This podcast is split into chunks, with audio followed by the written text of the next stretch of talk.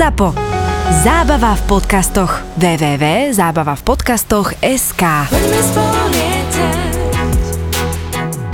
To bol výcvikový let, lebo v podstate Albatrosy sú primárne využívané aj na výcvik pilotov a jeden z pilotov vlastne išiel si plniť svoju výcvikovú úlohu do pracovného priestoru a s tým, že po nejakých 15-20 minútach ohlasil návrat, že proste má problém v lietadle a že nefunguje mu klimatizácia tak, ako má. Tak akože jasné, samozrejme vracia naspäť No a keď sa vracal, vracal naspäť, tak uh, už bolo počuť, že ťažko dýcha už, už tam začínali byť nejaké prvé príznaky, tak samozrejme už sme aktivovali hasičov, aktivovali sme záchranku na letisku a čakali sme vlastne, že či sa mu podarí pristať. No a keď pristal a otvoril kabínu, tak v podstate chalani sa neboli schopní dotknúť čohokoľvek, čo bolo ocelové, pretože klimatizácia zblbla do takého stavu, že miesto chladenia začala fúkať teplý vzduch od motora. Vo vnútri v kabíne malo okolo 60 stupňov Celzia. Čiže kým ešte držal pávku ovládania motora a knipel, tak to bolo fajn, ako ale potreboval niečo prepnúť a chytil sa naspäť toho, tak to bolo už žeravé a už bol problém. Od toho dňa všetci chalani začali lietať v rukaviciach a pochopili, že tie rukavice sú naozaj opodstatnené. Ďalšie prípady, čo boli, tak 29 na, na dráhe a proste do, došlo tam k poškodeniu, vnútornému poškodeniu motora a začalo to tam horieť aj tak chalanisko to povypínal skôr ako začal kričať, že má s tým nejaký problém a tiež zase ešte do daného času lietal s vyhrnutými rukavami, tak mu obhorili chlpy na rukách a odtedy už lieta s rukavami dolu po zápestie.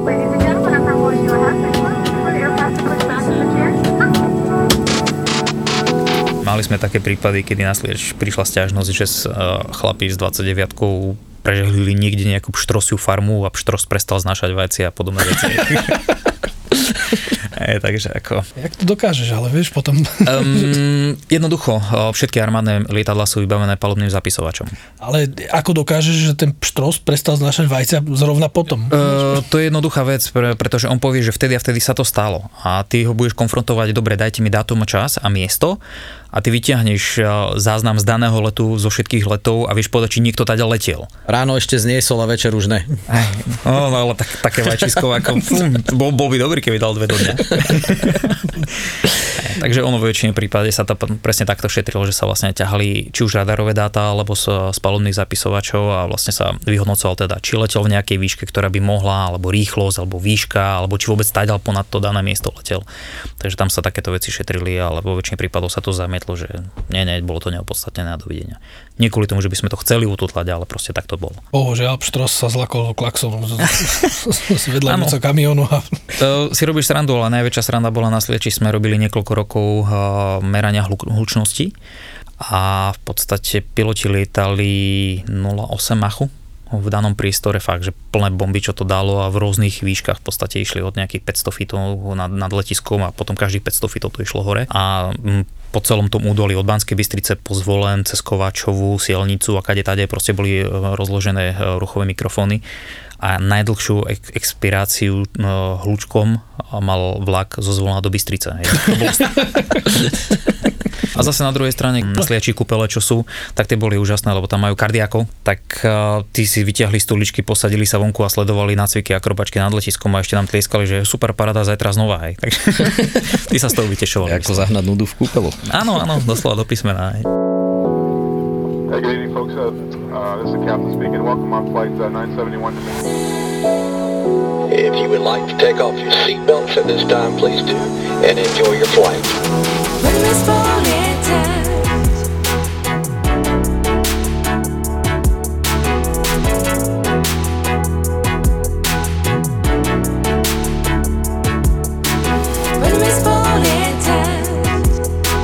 Pali, vítaj v našom podcaste. Ďakujem pekne. Ty si taký trošku univerzál, aby sme ťa predstavili. Si bývalý vojenský riadiaci, momentálne si vyšetrovateľ SAFA, čo to znamená, si povieme neskôr. A zároveň si ešte riadiaci aj v civilnom letectve, hej? Čiže Poprad, Mhm. Tower. Tak, správne. Dobre. Prvé na ostro. Ježiš, je, katastrofa. Prvé na ostro bol, písal sa rok 2004, keď sa dobre pamätám. A už, už momentálne dôchodca, a pán kapitán Lubo, bol prvý, ktorý v podstate povedal, no tu si sadni a budeš tu mať Albatros a ideš ho riadiť. Takže áno, jasné, rozklepané ruky, nohy, spotený od, od ucha v podstate až po, po petu, totálne zmočený a pritom to bol len let po okruhu niekoľkokrát, akože ťažké spomienky do dnešného dňa a presne sa viem vcítiť do tých žiakov, ktorí v dnešnej dobe prichádzajú do toho prvého kontaktu a proste darmo absolvuješ x desiatok tých cvičení na simulátore, ale keď prídeš za ten reálny mikrofón a si uvedomíš, že na tom druhom konci je živý človek, jeho život v podstate záleží od tvojho rozhodnutia, tak je to také, že no, musíš sa ako Teraz rozmýšľať. pozrieš z veže, že kurník, keď to halbika rozbijem, to mi dajú zaplatiť.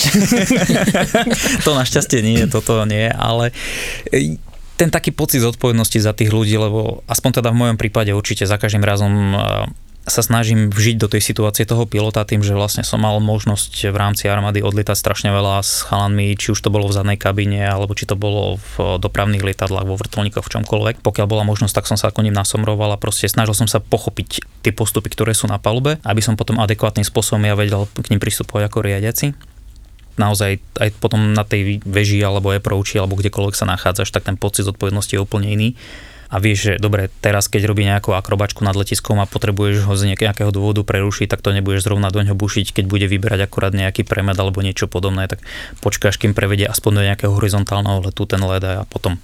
A teraz doľava. Nechá, nechá, Áno, mali sme aj také situácie. necháš ho, nech to predýcha. Aj, aj, tak boli také prípady, keď sa vracala 29 zo záletu a štandardne sa lietal ľavý okruh, tak aby sme ich videli v podstate na slieči, čiže smerom na západ. A na západe som mal e, malé lietadlo, kde 29 som povedal, no dobre, takže po prelete to bude vpravo. Jasné, že pilot potvrdil, všetko sedelo a už keď som videl, jak to naklonil doľava, hovorím vpravo. Tak to cez, otočil cez chrbát a poťahol to doprava. Je, takže ako vynašiel sa. Však jasné, v pohode, doprava. Ja OK. som to chcel dať len cez chrbát. hej. Hej, presne. Ešte nebola hotová tá akrobačka, vieš. A to je vlastne ináč, keď si tak zoberieš, že sedíš na tej veži a ty hl- hlasovými povelmi ovládaš to lietadlo. Najväčšia sranda v podstate, alebo respektíve najväčšia zodpovednosť bola, keď som robil výcvik na tzv. pristávača, čiže to bolo vlastne vedenie pristávacím radarom. Ako piloti to poznáte, že vidíte rahna na tom umelom horizonte a tam, kde ide palička, tam idete aj vy. Tak to isté ide ale povelmi. Čiže ja vlastne som videl zostupovú rovinu a celú rovinu ako takú a tam potom vlastne povelmi nad rovinou, pod rovinou pridať na klesaní, zmierniť klesanie doprava, doľava, zrovnať náklon a tak ďalej a vlastne išlo to vyslovene povelmi a to, čo pilot robil, tak ja som musel predvídať, kedy skôr zrovnať a tak ďalej. Vlastne si mu robil flight director Áno, v podstate. A takto vysvetľujeme aj ľuďom na simulátore vždycky, že je to povelový systém. Áno. To je veľmi dôležitá vec, lebo oni sú schopní to robiť opačne vždycky, neviem prečo. Nie, kam, kam ide palička, tam musíš ísť aj ty. oni si myslia, že oni sú palička, Ja, vieš, tak pozera, že prečo mi točí doľava, keď má ísť doprava a, a prečo stúpa, keď má klesať a tak, ale nakoniec sa nejak vyhádame, vieš, vysvetlíme a už to potom funguje, ale áno, povelový systém a ešte s tým, čo si hovoril, že kedy im povieš tie zmeny smeru a tak. Už si to viem živo predstaviť, lebo bol som si tento rok v marci vyskúšať e, akrobáciu na delfíne Mm, jasné, s Dodom, áno. a, a prežil som to. Ani, Super. ani, ani blackout nebol, ani nič. No, a, paráda. A, a ma- mastili sme plnú displej zostavu. Ale ako môj cieľ bol udržať sa mentálne na tej, na tej rovine počas toho letu, že aby som vedel, že kde sme, čo robíme, uh-huh. čo robí to lietadlo a je to ohromne ťažké pri tých preťaženiach a tak ďalej, keď proste ešte neodpadávaš, ale ono ti to zatvára oči, normálne ti to viečka tlačí dole, že žmúriš tam jak Číňan do toho. Tak, tak, tak, tak. Plne chápem, lebo práve keď spomínaš uh, v podstate nielen akrobačku, ale celkovo tie vývozy, uh, mali sme možnosť v podstate, tam boli podmienky, že musel to byť buď inštruktor alebo pilot prvej triedy, museli sme mať splnené zdravotné podmienky, to znamená vyšetrenie a tak ďalej a museli sme mať uh, núdzové opustenie lietadla, preskúšanie plus cvičnú katapultáž.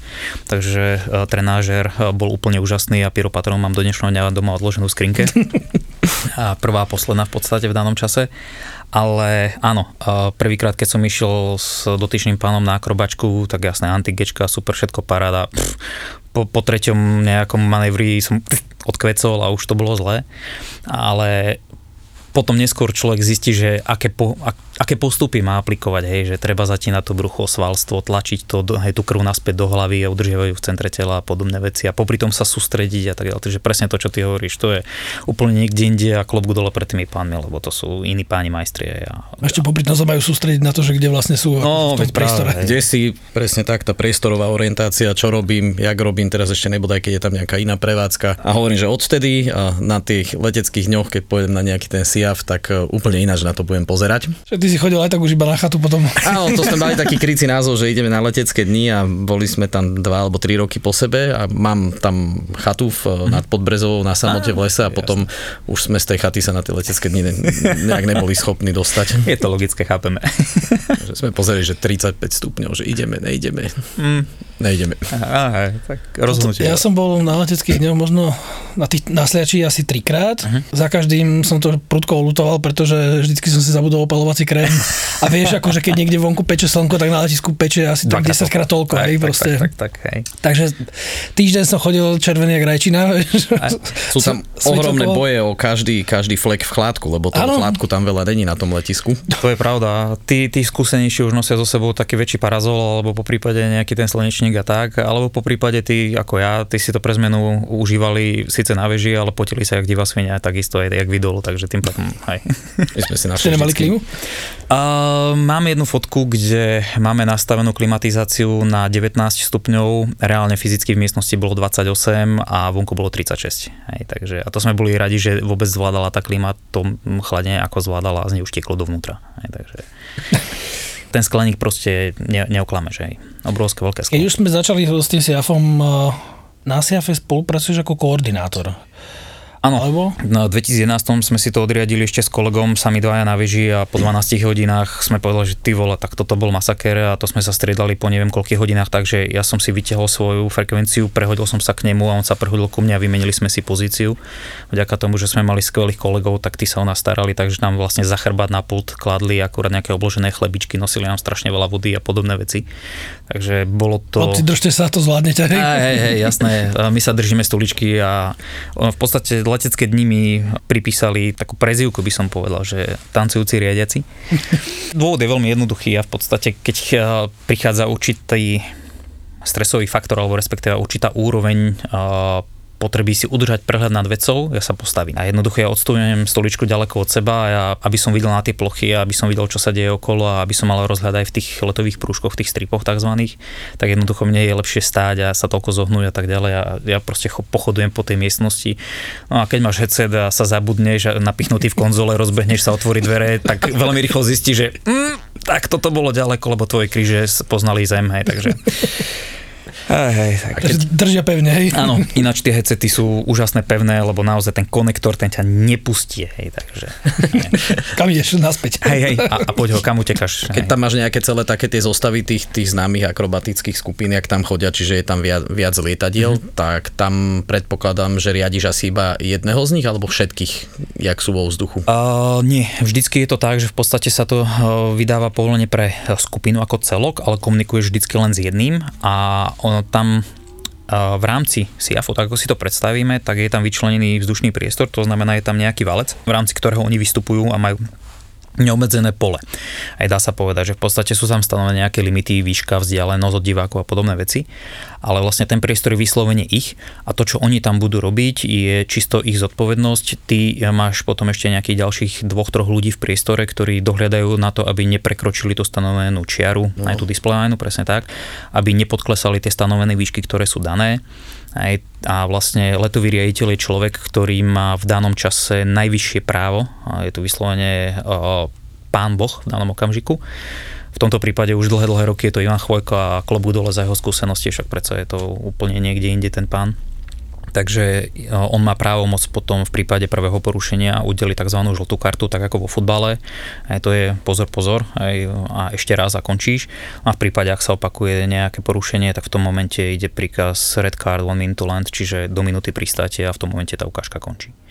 Hej, ale áno, komunikuješ s jedným a to, čo oni medzi sebou komunikujú ako, a tak ďalej, ty už do toho nevstupuješ, majú vyčlenenú svoju frekvenciu po celú dobu tej ukážky a jednoducho na tejto frekvencii fungujú. Tam je to veľakrát tak, že ty máš vo vzduchu akrobatickú skupinu uh-huh. a už sa ti tam chystá ďalší na odlet, ten si odletí niekde mimo priestor, uh-huh. nie tam niekde vyčkáva a oni vlastne ak skončia, tak on začína potom so svojou ukážkou.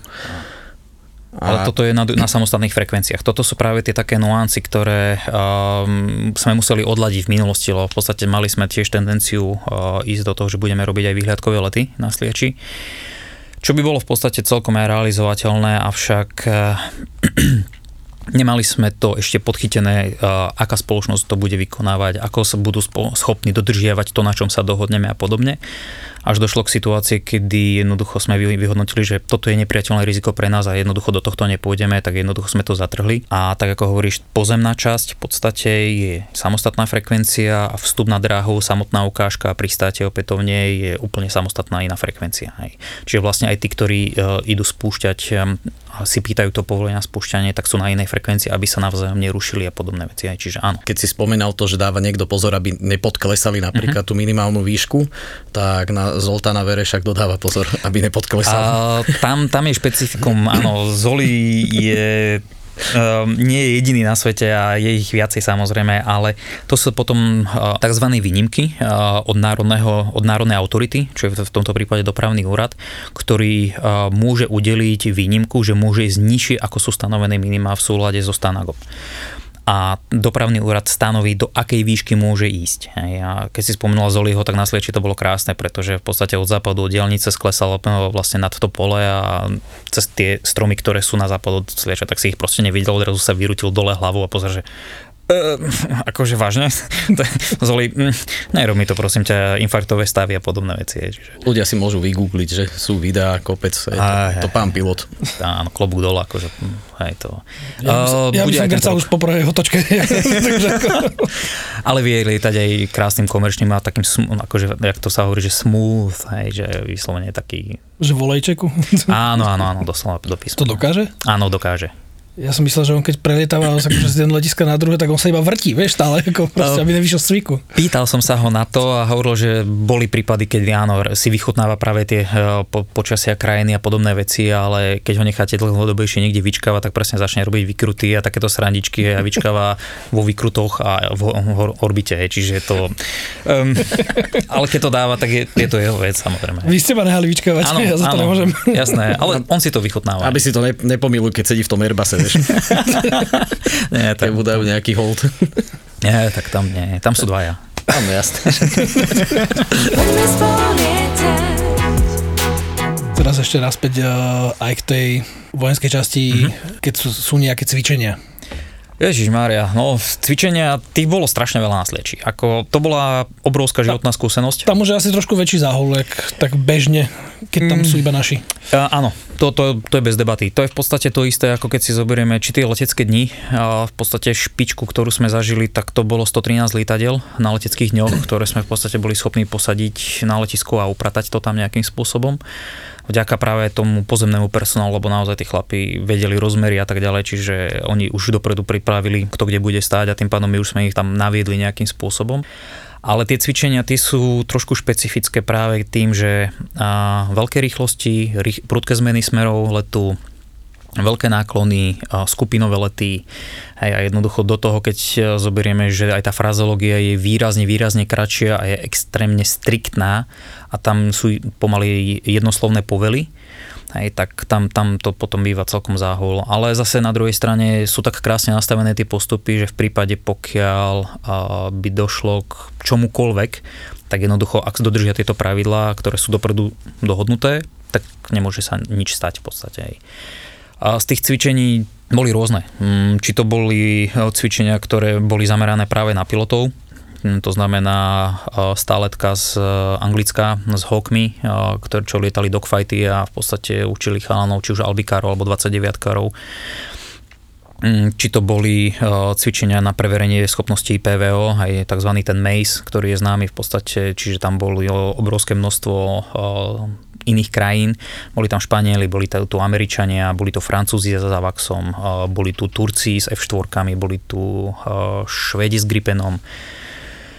Oh, proste boli tam Nemci s Learjetom so 45 ako rušičom. Aj boli tam dokonca, keď sa pamätám dobre, Dáni alebo Nori, teraz nechcem trepnúť, jedna z tých krajín určite, s Herkulesom 130 a snažili sa prekonať PVO vlastne nad Lešťou v malej prízemnej výške a príletom nad dané miesto. Hej. Čiže tým pádom takisto celkom zaujímavá skúsenosť.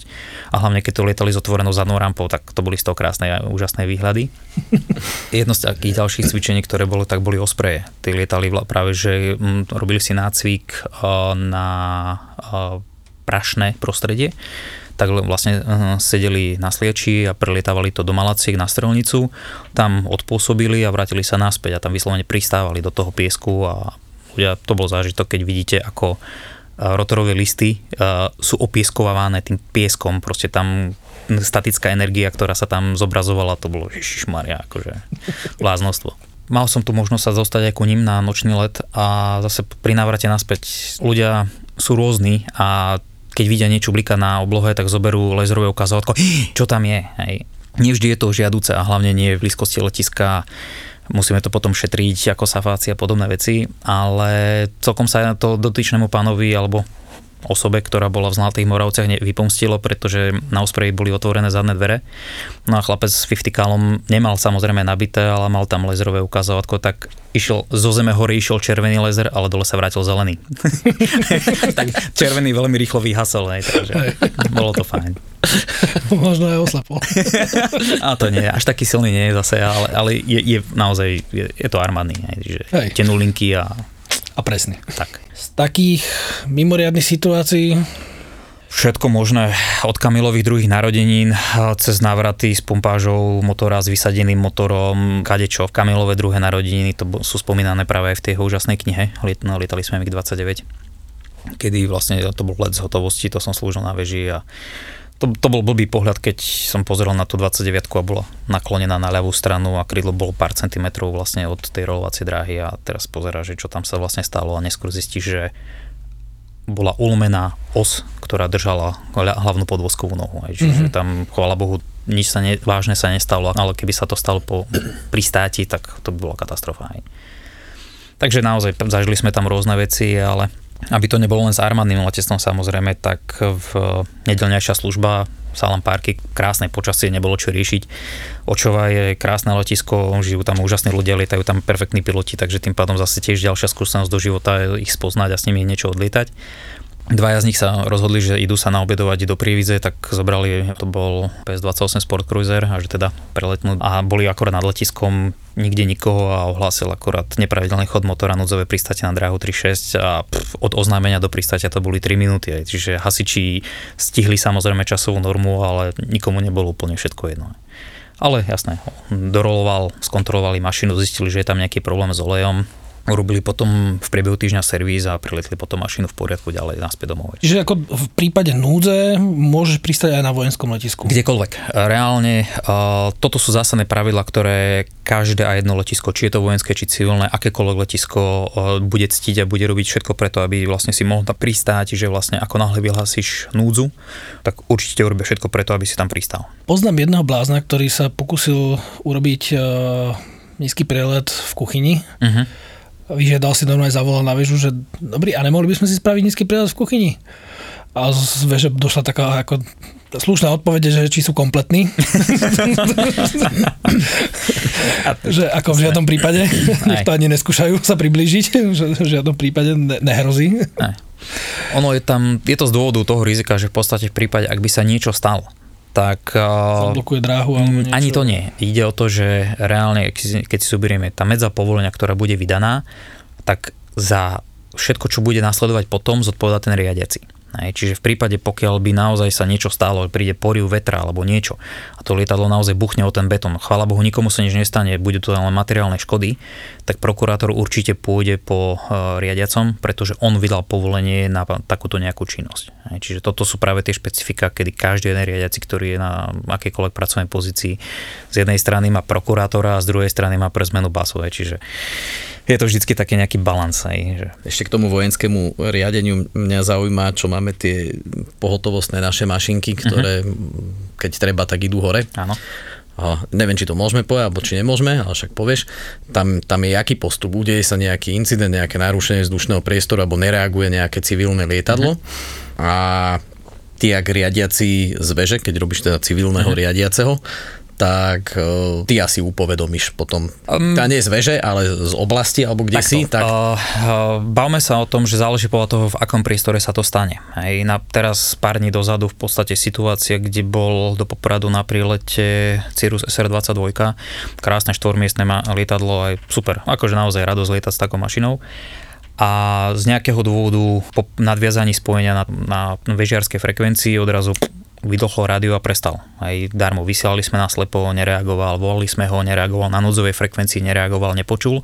Následne nastavil ten núdzový odpovedač, aj všetci si z toho robia srandu, že keď pilot chce konečne vypnúť riadiaceho, tak nastaví ten úžasný 7600 a tým pádom riadiaci už do neho bušiť nebude a má od neho svetý pokoj a nemusí si ani stiahnuť volume takže nastavil práve núdzový odpovedač a tým pádom riadiaci vypratal kompletne všetko pred ním, umožnil mu pristátie, rozsvietil, išiel v súlade s tými postupmi, ktoré tam majú byť aj rozsvietil mu tú svetlotechniku na letisku, ktorá prislúcha k danému letu a pilot pokračoval, vykonal bezpečné pristátie a maja. Čiže toto napríklad nebol dôvod, aj, mm. ale a ako sa fakt sme vyšetro, som vyšetroval už niekoľko vecí a udalostí, kedy naozaj lietadlo ne, ne, nekomunikovalo. Aj. Už bolo zjavné, napríklad väčšinou sa dostane táto informácia od susediaceho sektora, čiže iný štát, napríklad to boli v tomto prípade Maďari ktorí nám oznámili, že snažili sa ho preladiť, ale nekomunikuje a nevedia, čo s ním je a podobné, ale stále letí po stanovenej trati tak vlastne je nastavený postup, kde v prvom rade sa dáva informácia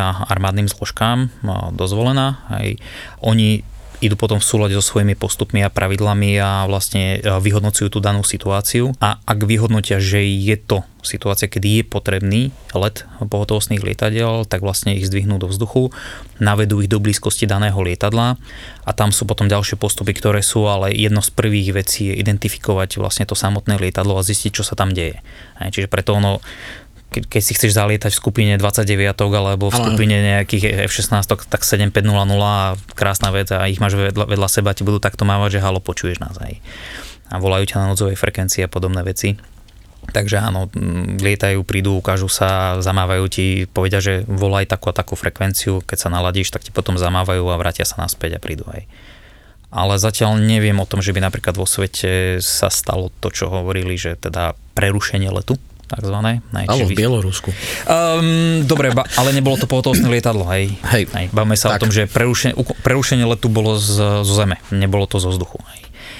A je to naozaj posledná štácia, ktorá dúfam a pevne verím, že nikdy v živote sa v letectve nestane, ale tak je to aj jedna z možností. A toto sú práve aj tí piloti na to cvičení. A preto aj v dnešnej dobe teraz je to dlhodobý proces, aj je veľa ľudí, ktorí nadávajú na to, prečo slovenské sily ozbrojené idú teraz práve tou cestou F-16 a na čo sú nám nadzvukové mašiny a podobné veci. Tak to je presne práve to, že tí ľudia si musia uvedomiť v prvom rade, že tá akákoľvek civilná mašina, dopravná hlavne aj, lieta tých 800-850 km za hodinu, proste je to veľká rýchlosť, veľká výška a z toho sliača tým, že je to stred Slovenska, tak na každú stranu je to zhruba tých nejakých 10-15 minút letu a práve tým nadzvukovým letom, hej. Mm-hmm. Lebo štandardne Albatros by nemal šancu za prvé nikdy dostúpať tú vysokú hladinu a druhá vec ani dobehnúť to lietadlo. Keď chceš si splniť danú úlohu, hej, tak potrebuješ byť rýchlejší, ako je to samotné lietadlo. Hiroshima. Iba pár minút potom, čo Američania na mesto zhodili atómovú bombu. Naozaj to bolo o tom, že či bol niekto otočený proti oknám, alebo či bol niekto za múrom nejakým, alebo za stromom. Také maličkosti vlastne rozdielovali, či, či ten človek potom žil alebo nežil. Na ktorých obnažených telách vytvorili popáleniny vzory. Na pokožke žien obrysy kvetov, ktoré mali na kimonách. Ona bola vlastne pod troskami, potom sa jej podarilo nejako sa vyhrabať tam veľa ľudí zhoreli, ako vyzažíva. Ona mala asi veľké šťastie. Rozhovory zo zákulisia kníh. Podcast o knihách a čítaní s Milanom Bunom. Aké nové knihy práve vyšli a ktorú sa oplatí kúpiť ako darček sa dozviete jedine v podcaste Knižný kompas. Link na Knižný kompas na Spotify sme vám nechali v popise tejto epizódy. Stačí jeden klik a ocitnete sa vo svete kníh. IKAR predstavuje podcast Knižný kompas. Knižný kompas. Take off your seatbelts at this time, please do, and enjoy your flight. Poďme od tej vojenčiny. Ježiš Mária, to, to, to už je hodných, hodných pár rokov dozadu. čo, si, čo si mi prezradil, tak už v 2006 si začal. Mm, celé sa to začalo v podstate v roku 2001 a to bolo v podstate nástupom na Vysokovojenskú alebo teda Akadémiu ozbrojených síl v uh, Košiciach, to bolo, vtedy sa to volalo ešte Vojenská letecká akadémia. To, uh, priamo som vlastne začínal študovať odbor uh, riadenia letovej prevádzky, čo bola super vec, lebo bolo to vlastne 5-ročné štúdium inžinier. Počas toho štúdia sme získavali perfektný prehľad nie len o klasických tých štandardných veciach, čo sa týkalo vojenčiny, ako bola taktika a všetky tie veci kolo toho. Ale zabrdli sme v podstate aj do uh, pilotiackých záležitostí, ako bola letecká strelba, bombardovanie a tak ďalej, ktoré som neskôr potom zúžitkoval práve v profesnej kariére v rámci ozbrojených síl. A samozrejme vďaka tomu sme prešli aj všetkými tými predpismi, ktoré sme potrebovali vedieť ako riadiaci, simulátory, výcviky, procedurálne riadenie, radarové riadenie, vežové riadenie, oblastné riadenie, čiže naozaj bolo to široko, širokospektrálne štúdium.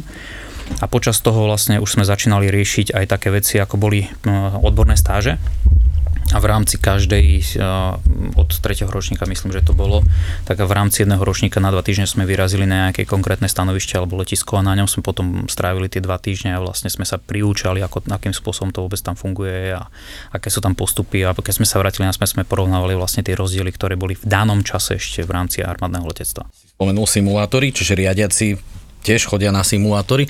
Je, nevidel som, ani tuším sa mi nepodarilo si vygoogliť, uh, jak vyzerá simulátor pre riadiacich. a... a zaujíma ma to strašne, že podstate čo máš tam nasimulovanú, teda keď máš riadiaci veže, tak asi tam máš nejakú väžu a máš tam potom simulovanú nejakú prevádzku a veže nejakých mm, Tá simulovaná prevádzka sú tí pseudopiloti to práve. som práve išiel povedať, že mám kamarátov, čo chodili robiť pseudopilotov, mm-hmm. to si tiež neviem predstaviť úplne, že čo oni vtedy vykonávajú vlastne, že čo robia. Hráš sa na flight simulátore, vieš? Uh, nie tak celkom, ono v podstate nie si ďaleko od pravdy, akorát s malým rozdielom. Uh, záleží podľa toho, ako sa pozeráme na ten simulátor. Je to v podstate presne to isté, ako je to u pilotov. V podstate cieľom toho je naučiť človeka získavať tie zručnosti a znalosti a schopnosť aplikovať e, teoretické vedomosti v praxi. A vzhľadom na to, že simulátor je úžasná vec, pretože ťa stojí relatívne málo peňazí a je tam e, nulové riziko e, nejakých strát, či už na technike alebo na ľudských životoch. Takže tým pádom je to perfektná vec. Ozbrojené sily v minulosti trpeli na to, že nemali k dispozícii žiaden väžový simulátor. Teraz už to majú úžasne rozbehnuté v Litovskom Mikuláši a tam mi to funguje perfektne. Čiže tak ako ty si povedal, v podstate máš pracovnú pozíciu, čiže vlastne nejaký pult, za ktorým sedíš, máš tam e, nejaký výnos z prehľadového zobrazenia, hej, sekundár, primár, podľa toho, na ktorom stanovišti si máš tam vyťahnutý klasickú vlastne radiostanicu, cez ktorú komunikuješ vlastne s tými pilotmi a v druhej miestnosti alebo niekde vedľa máš vlastne partiu pseudopilotov, sú to väčšinou jeden, dvaja, vo výnimočnom prípade traja na základe obtiažnosti toho cvičenia. A títo ľudia vlastne sú schopní obsluhovať tých niekedy až 12-13 lietadiel súčasne. Hej. Čiže ono naozaj veľmi rýchle prsty, klavesové skratky a preklikávať sa medzi mašinami, úžasná vec. Naozaj chalani tiež potrebujú nejaký ten výcvik, ale keď to zvládnu, tak je to pecka. No a vlastne oni ti inštruktor na začiatku potrebuje vytvoriť to cvičenie, čiže on má nejakú predstavu o tom, že čo potrebuje v danom cvičení precvičiť s tým žiakom. Čiže vlastne v rámci toho cvičenia ten inštruktor si niekoľko dní, týždňov dopredu v podstate pripravuje to samotné cvičenie a potom neskôr, keď je odladená aj v poriadku, tak vlastne už ho používajú na viac dlhodobejšie v rámci výcviku. A sú tam situácie, ak sa budeme baviť o vežovom alebo teda letiskovom riadení, tak sú tam vlastne pohyby e, po prevádzkových plochách, čiže na, na tom eprone, na tej dráhe, na rolovačkách, zlety, pristátia, lety v blízkosti letiska, prelety ponad letisko, prílety, odlety a vlastne veškerá tá prevádzka, ktorá tam je, samozrejme aj mobilné prostriedky, ktoré sú na letisku. No a potom samozrejme, čo sa týkalo približovacieho stanovišťa, ten tzv. approach, o ktorom strašne málo ľudí hovorí a všetci len vidia tú väžu na tom letisku, ale proste ten approach je tam stále a sú to ľudia, ktorí im sa hovorí, že aj anili strážni. To sú tí, ktorí majú práve tú prehľadovú obrazovku a vidia toho strašne veľa. Tak oni vlastne riešia práve prílety k tomu letisku, z väčších výšok, klesanie, navedenie na konečnú fázu približenia na pristátie. Takisto potom vlastne tie odlety, prelety cez daný priestor a, ja neviem, vyhliadkové lety v priestore a podobné veci, čiže toto sú oni. No a potom vlastne tí, ktorí sú najvyššie, to je vlastne to oblastné stredisko riadenia. To sú tí páni, ktorí nemajú žiadne okná, čo môžu mne záviť, lebo v Tatrách je to najkrajší výhľad, ktorý existuje široko ďaleko. To, to, to je neočkripiteľné. Tú fotku tá fotka kolovala internetom, niekto to tam odfotil a... Bol to Palino, kolega. Áno, hej. A je úžasná tá fotka, v podstate viac menej kdekoľvek sa objaví, tak zo neskutočný úspech. A to bol krásny, to bol východ slnka, Východ až západ, To, tam nie, bol, to, bol, to také bol východ, nejaké- pretože z pravej strany, keď, sa, keď veži, sedíš na veži, tak si Mhm. mm-hmm. chrbtom na juh a Tatry sú na sever. A z pravej strany išiel práve, Jasne. takže to, to bol východ. A to bol nejaký začiatok to, tohto roka, myslím marec, apríl. Ešte Tatry boli biele, akože pecka. No a vrátim sa k tým oblastníkom. Tí sú... Uh, ja si z nich robím srandu, ale samozrejme všetká čest pred ich prácou, že chalani riadia akváriové rybičky, lebo v podstate majú pred sebou len obrazovku, majú akurát nejaké puntiky na tej obrazovke a tam to celé viac menej končí, rozoznávajú typy lietadiel, hej, a vedia nejaké parametre, ale jednoducho tá záťaž, ktorú oni majú na tom sektore za tú hodinu, dve, tak, tak je to fakt, že enormné. No Slovensko, jak je rozdelené iba západ-východ? Nie, nie, funguje sandvičový systém, to znamená vertikálne, že v podstate po určitých e, letových hladinách je to rozsekané a teraz e, za pos- posledný rok vlastne sme už určitú časť toho sandviča rozdelili aj východ-západ, a tie najviac exponované hladiny. Ale to všetko sa rieši na tej tzv. taktickej úrovni, čiže v reálnom čase vedúci zmeny rozdeluje ľudí na tie pracovné sektory tak aby na každom sektore nebola prekročená tá maximálna povolená kapacita a takisto aby záťaž tých ľudí nebola prekročená, počet lietadiel na spojení, potenciálna konfliktnosť napríklad. Hej. Cez leto je to krásne vidieť práve odlety z Brna, odlety z Viedne, odlety z Budapešti a všetko sa to sústredí medzi Bratislavou a Nitrou. Hej, to, je, to je katastrofa tam v tomto smere. Čiže tam, tam je obrovský hotspot alebo teda miesto, kde sa to križuje a potrebujú to nejakým spôsobom preštrikovať, čiže tam naozaj...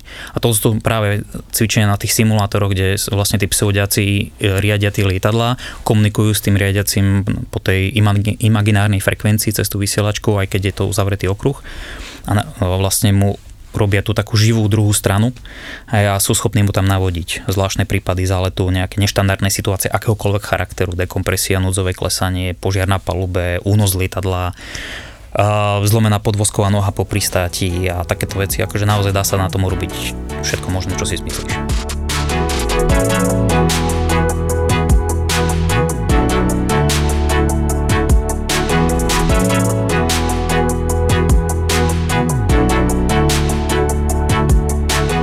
Sme tu zabrdli trochu do tej Safy. No to ma e, strašne, strašne zaujíma. Toto veľa ľudí ne, nepozná, nevie. Teda tí, čo s- robia v letectve, tí vedia. Uh, čo je... Tí vedia a boja sa. Nie je dôvod sa nás báť. Ale je to, vieš, dávaj bacha, tam bude Safa určite. Áno. E, a v Čo to je vlastne? Dobre, uh, áno, armáda bola fajn, rok 2016, uh, pocit vyhorenia odchod od armády, potom pár mesiacov úplne mimo letectva a návrat naspäť ku, lete, ku letectvu práve do letových prevádzkových služieb. Práve na odbor bezpečnosti, čiže ten tzv. SAF ako safety a uh, práve na pozíciu vyšetrovateľa. Uh, Čo sa týkalo našej práce, tak uh, my nie sme len uh, tí, ktorí máme tendenciu robiť zle. Hej. My sme tí, ktorí nastavíme vždycky zrkadlo. To znamená, že v prípade, ak sa stane nejaká udalosť, akákoľvek, bavíme sa o tom, že môže to byť odchýlka od stanovených postupov, odchýlka od predpisov, môže to byť neštandardná situácia, ja neviem, uh, pilot dostal povolenie klesať a najprv nastúpal a potom začal klesať. Je tzv. ten level bus, čiže naskočil a začal klesať, alebo podklesal výšku a tak proste existuje tam nejaké množstvo vecí, na ktoré sú povinne písané hlásenia a tie my potom šetríme. A účelom šetrenia, alebo teda aj vyšetrovania tejto udalosti, nechcem to vyslovať ako vyšetrovať, lebo však to je kriminálka, ale nie, my, my šetríme danú udalosť a snažíme sa zistiť e, príčinu, prečo k tomu došlo a na základe e, týchto zistení e, prijať nejaké odporúčania, na základe ktorých sa snažíme eliminovať takéto situácie do budúcna. Môžu to byť napríklad zmena postupu, môže to byť e, zavedenie ne, nejakého pokynu, aj, e, ktorý je štandardizovaný, ale naši to nepoužívali, tak im ho pripomenieme.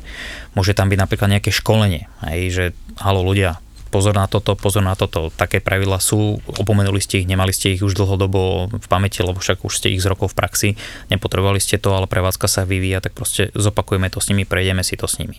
Čiže nie len tá represívna stránka, ale aj tá proaktívna stránka je. A keď sme ešte pri tej, pri tej SAFE, tak v podstate aj civilné medzinárodné letecké spoločnosti, čo, čo sem lietajú, na Slovensko to je jedno, Košice, Sliač, Bratislava a tak ďalej, aj tam vykonávate nejaké kontroly? Nie, e, my v podstate sme vnútorpodnikový e, odbor bezpečnosti, čiže vlastne my sa zameriame výlučne na našich vlastných zamestnancov, na našich riadiacich a technický personál, čiže vlastne šetríme interné udalosti, ale a spolupracujeme v rámci ECARS v, rám, v rámci celej Európy, ale vlastne celého sveta, čiže ak dôjde k nejakej udalosti, tak informujeme o tom prostredníctvom celosvetovej databázy aj prevádzkovateľov. Teraz jedna z posledných vecí, jedna nemenovaná letecká spoločnosť evidentne má problém s palubným odpovedačom a nezobrazuje sa nám na prehľadových zariadeniach. Potom chalani výzvu danú posadku, nech prejdú na druhú sadu, lebo v podstate našťastie komerčné mašiny majú dve sady, tak tým pádom prejdú na druhú sadu a to zač- potom ich začneme vidieť. Tak práve vďaka takému tomuto systému, že sa vymieňajú informácie medzi prevádzkovateľmi a poskytovateľmi tých e, služieb, tak vlastne boli informovaní, že halo, na tejto konkrétnej mašine, lebo boli to dve udalosti v relatívne krátkom časovom slede za sebou a vždycky to bola tá istá mašina vďaka tomu, že mala matrikulačku napísanú v eh, letovom pláne, tak sme ju vedeli identifikovať a informovali sme ju o to, že halo, je tam nejaký problém, skúste to riešiť. A minulý rok to bola zase eh, veľká, veľká, veľká spoločnosť zo Stredného východu a nejaká 380 to lietala a jednoducho takisto ten istý problém. My sme im napísali a mm, o dva dní prišla odpoveď, áno, ďakujeme pekne, už ste tretí v poradí, už je to vymenené. Aj, akože krásny, naozaj mm, mm, úžasný spôsob. A na druhej strane tým, že neposkytujeme služby len oblasti ako na preletoch, ale aj na tých jednotlivých letiskách, tak samozrejme s, vlastne s daným letiskom spolupracujeme. Čiže tam tá spolupráca je veľmi úzká, snažíme sa, či už sú to zrážky s vtákom, alebo nejaké uh, zájace, škrečky, čokoľvek, proste čo, čo sa nachádza na letisku, čo by tam v danom okamžiku nemalo byť, tak komunikujeme s nimi a snažíme sa vlastne e, im pomôcť, že áno, tá posadka ohlasila takú, takú vec, tak a oni, aha, dobre, ideme pozrieť, áno, našli sme, je to potvrdené, nie je to potvrdené, nenašli sme nič po prípade, keď sú tam nejaké veci charakteru, že halo, ale pozor, tá, to návestidlo, ktoré tam je umiestnené, piloti dávali informáciu, že tam nejaký plech z neho už trčí, lebo ho nejaká mašina ofúkla alebo niečo, tak jednoducho áno, idú pozrú, a super paráda, díky chalani a už to opravujú a podobne. Čiže niekedy naozaj sa to ani nedostane formou hlásenia ku nám, ale je to priamo na tej taktickej úrovni. Čiže Safa nechodí na, na plochu priamo, že kontrolovať posádky? Nie, nie, my nechodíme na posádky, a, ale chodívame zase po letiskách a chodívame po lokalitách. To znamená, že e, v podstate všetkých 5 e, civilných letísk e, Bratislava, Piešťany, Žilina, Poprada, Košice a chodívame tam vlastne na tzv. previerky bezpečnosti. To je v podstate z požiadavka je raz za dva roky, ale v, rámci toho, že chceme byť proaktívnejší, tak chodívame tam každý rok a vlastne mm, monitorujeme situáciu, ktorá je na danom pracovisku, na danom stanovišti. Je teda dostatok personálu, únava personálu, zmenené postupy a akceptácia riadiacich tých postupov, schopnosť adaptácie, výcviky, či dodržiavajú stanovené normy, ktoré tam majú ja neviem, eh, ak sa zmenili nejaké veci, nejaké nové postupy, či boli preškolené na tie postupy správnym spôsobom, ako to malo byť, či eh, majú nejaký problém s danými postupmi, lebo môže sa stať, že navrhnutý postup mm, v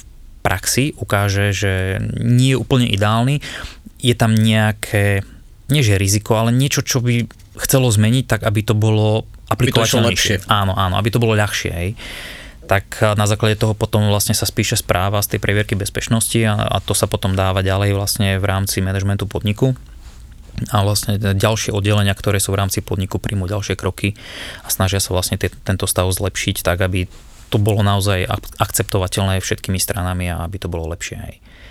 A nie je to len o riadiacich, ale je to aj o tých technikoch. Hej. Lebo v podstate uh, my riadiaci sme len tá špička ale mm-hmm. za mhm. nami je ešte vlastne strašne veľké množstvo ľudí. Hej.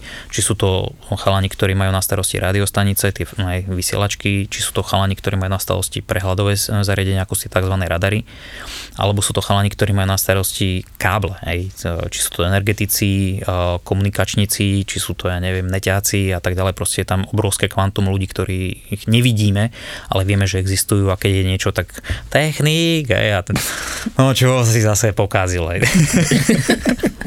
Keď si hovoril to množstvo personálu a vyťaženosť personálu a tak ďalej, mm-hmm. koľko môže taký riadiaci odrobiť v jednom, v jednom kuse? Uh, záleží... Alebo, alebo kedy má nárok na prestávku, A- kedy musí ísť domov. Žena povie. To, toto, je, toto je veľmi horúca téma v posledných pár rokov v podstate a tí, ktorí trošku sledujú aj náš podnik ako taký, tak vidia, že v podstate máme stále vyhlásené výberko a hľadáme personál. Z- Je tam jednoducho stanovené zákonom o zamestnancoch v doprave, že nesmieme pracovať viac ako, ako 12 hodín. A s ohľadom na záťaž, a bavme sa o záťaži, to znamená množstvo hovoreného slova, množstvo úkonov, ktoré musíme urobiť, ja neviem, uh, situácie, ktoré riešime a tak ďalej, tak podľa toho sa to potom delí a každé stanovište, hej, čiže či už letisk, každé jedno letisko a dokonca aj na tom letisku vieš, a má iné podmienky, ako má approach a podobne a aj oblasť má samostatne inak. Hej. A podľa zákona je to stanovené tak, že vlastne po mm, 6 hodinách máš nárok na pol hodiny prestávky. Tá pol hodina nesmie byť na začiatku a na konci. Hej. Mm. je to samozrejme logické. Väčšinou sa to dáva na stred, že sa to zlúči, čiže vlastne nejakých 5,5 hodiny sedíš, makáš dáš si hodinu pauzu, ideš sa naobedovať a potom sa vrátiš naspäť a zase makáš. A chvála Bohu je to tak, že už dlhodobo podnik trvá na tom, aby to nebolo tzv. SPO, čiže Single Person Operations, čiže jeden človek na, tom, na, tej pracovn- na tom stanovišti, ale vždy sú to aspoň dvaja, tak aby tá záťaž bola rozložiteľná na tých ľudí a teraz napríklad v Tatrách sa to extrémnym spôsobom preukázalo, že naozaj jeden človek, ktorý je ten výkonný riadiaci, takzvaný, čiže ktorý je priamo počiteľný na tej frekvencii a ktorý vydáva samotné príkazy tým letom a hm, tie povolenia, tak má vedľa seba ešte druhého riadiaceho, ktorý je rovnako kvalifikovaný ako on, ale to je asistent, ktorý na ňo maká, ktorý za ňo telefonuje aj s vedľajšími susediacimi stanovišťami, vybavujeme letové povolenia, odovzdáva informácie na letiskový handling, eh, rieši hasičov, rieši mobilné prostriedky, pohyb po tých plochách, eh, vypisuje mu napríklad tie letové stripy, prúžky, príjma letové plány, odosiela požadované správy ohľadom zletu, pristáte a podobné veci. Čiže naozaj je tam tá úzka spolupráca je tam vysoko žiadúca a byť schopný dlhodobejšie uh, vytrvať v danej záťaži je otázka zvyku. Uh-huh. Z začiatku naozaj tí žiaci sú takí, že vyklepaní a zistiu, že ty koksová spotení aj z tých, a práve ten simulátor je taký krásny, kde na tom simulátore to dokážeš u tých uh, žiakov ukázať, že no, pozri sa, tu na ešte máš niekde medzerí, tu ešte sa to dá do, vylepšiť a podobne. A zase ja napríklad na sebe som videl, že inštruktor zistil, že hm, ti to nejak jednoducho ide, tak ti to ešte naložíme. Tak na začiatku som začínal s 11 stripmi, skončil som s 18 za 45 minút, že fú, ty vole, spotený som bol až, až niekam úplne dole, ale dobre, zistil som, kde je moja hranica, čo ešte reálne som schopný uriadiť a, a tam, tam povedal, že dobre, akože a už dosť, už, už ďalej neberiem, lebo už ho nechám vyčkať, lebo fakt toto už nedám, hej. No dobré, teraz sed, sedíš tam a jak si povedal, že sú tam na každú pozíciu dvaja momentálne, lebo tam smeruje moja ďalšia otázka, potrebuješ ísť na vecku, aj, alebo ideš mm-hmm. na ten obed. No. Čiže predpokladám, že tá frekvencia nezostane ticho, lebo ty si išiel na, na obed. Time out. Pauze. Hoši, sorry.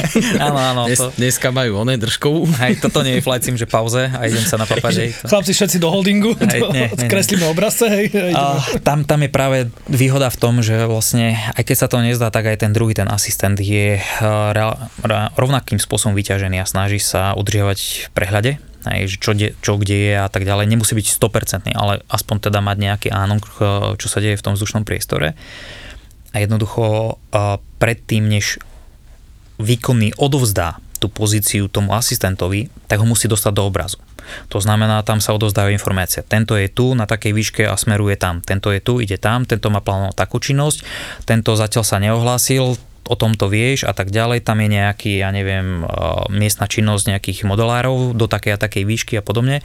A jednoducho to prestriedanie nie je z minúty na minútu. Mm-hmm. To znamená, že najprv ten asistent nejakých pár minút monitoruje tú situáciu a dostáva sa do, tá, do toho uceleného obrazu, potom sa vystriedajú a ten, ktorý potrebuje si odbehnúť, tak chvíľočku ešte ostane za ním nejakú minútku, dve, tri a až ten povie, že OK, som 100% v obraze, môžem pokračovať ďalej, tak vtedy ten e, výkonný, ktorý má pauzu, tak odbehne na to vecko a vtedy vlastne naozaj v danom okamžiku ostáva na, na tom pracovisku už len jeden jediný, ale tak na tom vecku záleží podľa toho, že čo, aj či je to ropa alebo len plyn. Hej.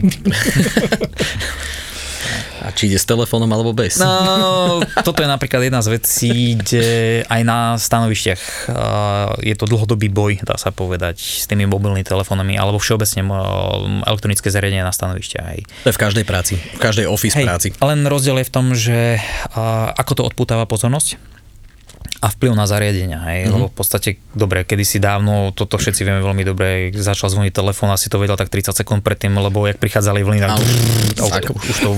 Displej zvlnený. Tak, tak, tak, presne. Teraz našťastie tie telefóny nie sú až tak, ale jednoducho áno, v zahraničí sú ľudia a pracoviska, ktoré majú vyslovene rušičku e, v tom tzv. obsurume, hlavne na oblasti. A zase aj u nás napríklad bol prípad, kedy došlo k blackoutu prechádzali chalani na záložný systém, boli z neho schopní poskytovať nejaké služby, chvála Bohu, fajn. Ale niektorí z nich, prvá vec, čo bola, tak vytiahli ešte mobily a pozreli na flyradar, že či naozaj na niekoho nezabudli a porovnávali, či na tom zari- záložnom zariadení majú viacej ako na tom um, flyradare, čo našťastie samozrejme bolo. Hej. Ale bol prípad, kedy ani primár, ani záloha nevideli ten cieľ a na flyradare bol. Hej. A to mm-hmm. bola proste chyba niekde v systéme No a tak vďaka tomu nejakým spôsobom aj to nejako odriadili. Čiže je to veľmi diskutabilné, pomôže, nepomôže, či je to dobré, nie je to dobré a hlavne ja ako napríklad bezpečák, čo vidím najväčší potenciálny mm, takú hrozbu, sú rodina. Aj jednoducho správy od rodiny a takéto veci tam jednoducho to dokáže rozhodiť sandál veľmi rýchlým spôsobom a hlavne pokiaľ sú to nejaké nemilé informácie, ktoré sú neočakávané a sú do, dosť zlé, tak tam, tam je to potom veľmi, veľmi ťažké a jednoducho prevziať v danom okamžiku prácu toho človeka ne, nebýva úplne jednoduché. A hlavne na tej oblasti to už je bez... A keď dojde k nejakému k nejakému incidentu vo vzduchu, že máš tam niekoho naozaj, kto má nejaký problém, je tam nejaký mayday a tak ďalej uh-huh. a ten dotyčný, čo ho riadi, jemu zostávajú všetky ostatné lietadla alebo sa sústredí na tohto a tých ostatných zoberie niekto iný? Uh, vo väčšine prípadu mu ostávajú všetky uh, lietadla, ale platí zase uh, také zlaté pravidlo. Ako náhle ohlásíš in-flight emergency, čiže núdza vo vzduchu na frekvencii, všetci piloti vedia veľmi dobre, že v danom čase utichnúť žiadne ďalšie požiadavky a v prípade, ak áno, tak riadiaci vás vyzve, že halo, potrebujem od teba, aby si urobil toto alebo toto a keď chceš nejakú zmenu, tak počkáš s tou zmenou, jedine pokiaľ by vyslovene ťa tlačila do nejakej uh, nebezpečnej situácie, hej, bavíme sa let viditeľnosti Zemi, ktorý sa blíži k oblačnosti, tak ten si vyžiada, že potrebujem oblietnúť severne, južne, tak riadiaci ti tam v danom okamžiku síce štekne, hej, tu ten nejaký pokyn, je dobre, oblietávaj severne a, a, a zavráti sa naspäť k tomu, ktorý potrebuje v danom čase extrémne viacej no, vlastne tej pomoci. A to je jedna z vecí, kde tá záťaž je práve taký kľúčový faktor a to je aj vlastne tá tzv. saturácia frekvencie, že koľko času strávi tá frekvencia byť obsadenou. Čiže nie len riadiacim, ale aj tým, tým vysielaním toho pilota. A také zlaté pravidlo je, že nesmie byť viac ako 50%. Hej, ako náhle prekročíš tých 50% času, tak je to už také limitné, že nebude postačujúci priestor na to, aby si zvládol tú núdzovú situáciu. Hej. Momentálne v rám, sme riešili v rámci podniku a držíme sa na nejakých 25% dlhodobo, čo je super. Hej. Aj s ohľadom na to množstvo prevádzky, ktoré tu je. No na tej frekvencii, už keď sme sa bavíme o tej komunikácii na tej frekvencii, tak občas tam boli dobre počuť aj nejaké také brepty. Ale áno. Daj hit parádu.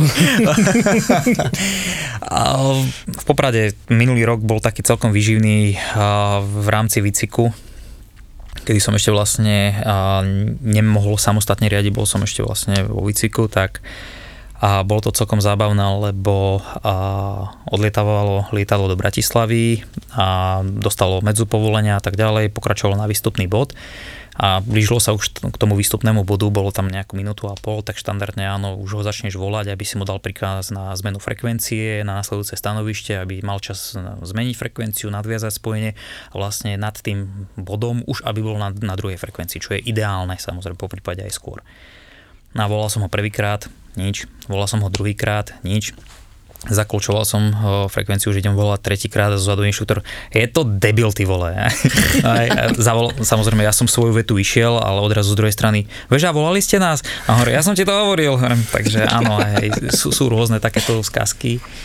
Ono u tých komerčných pilotov to nebýva až tak často, aj stávajú sa samozrejme rôzne veci, ale hlavne to všeobecné letectvo, hej, či vlastne uh, malé lietadla, tie sú takým tým špecifikom a úplne krásna kategória sú uh, glidery alebo vyslovene vetrone a bezmotorové lietania. Hej, toto sú úplne úžasné veci.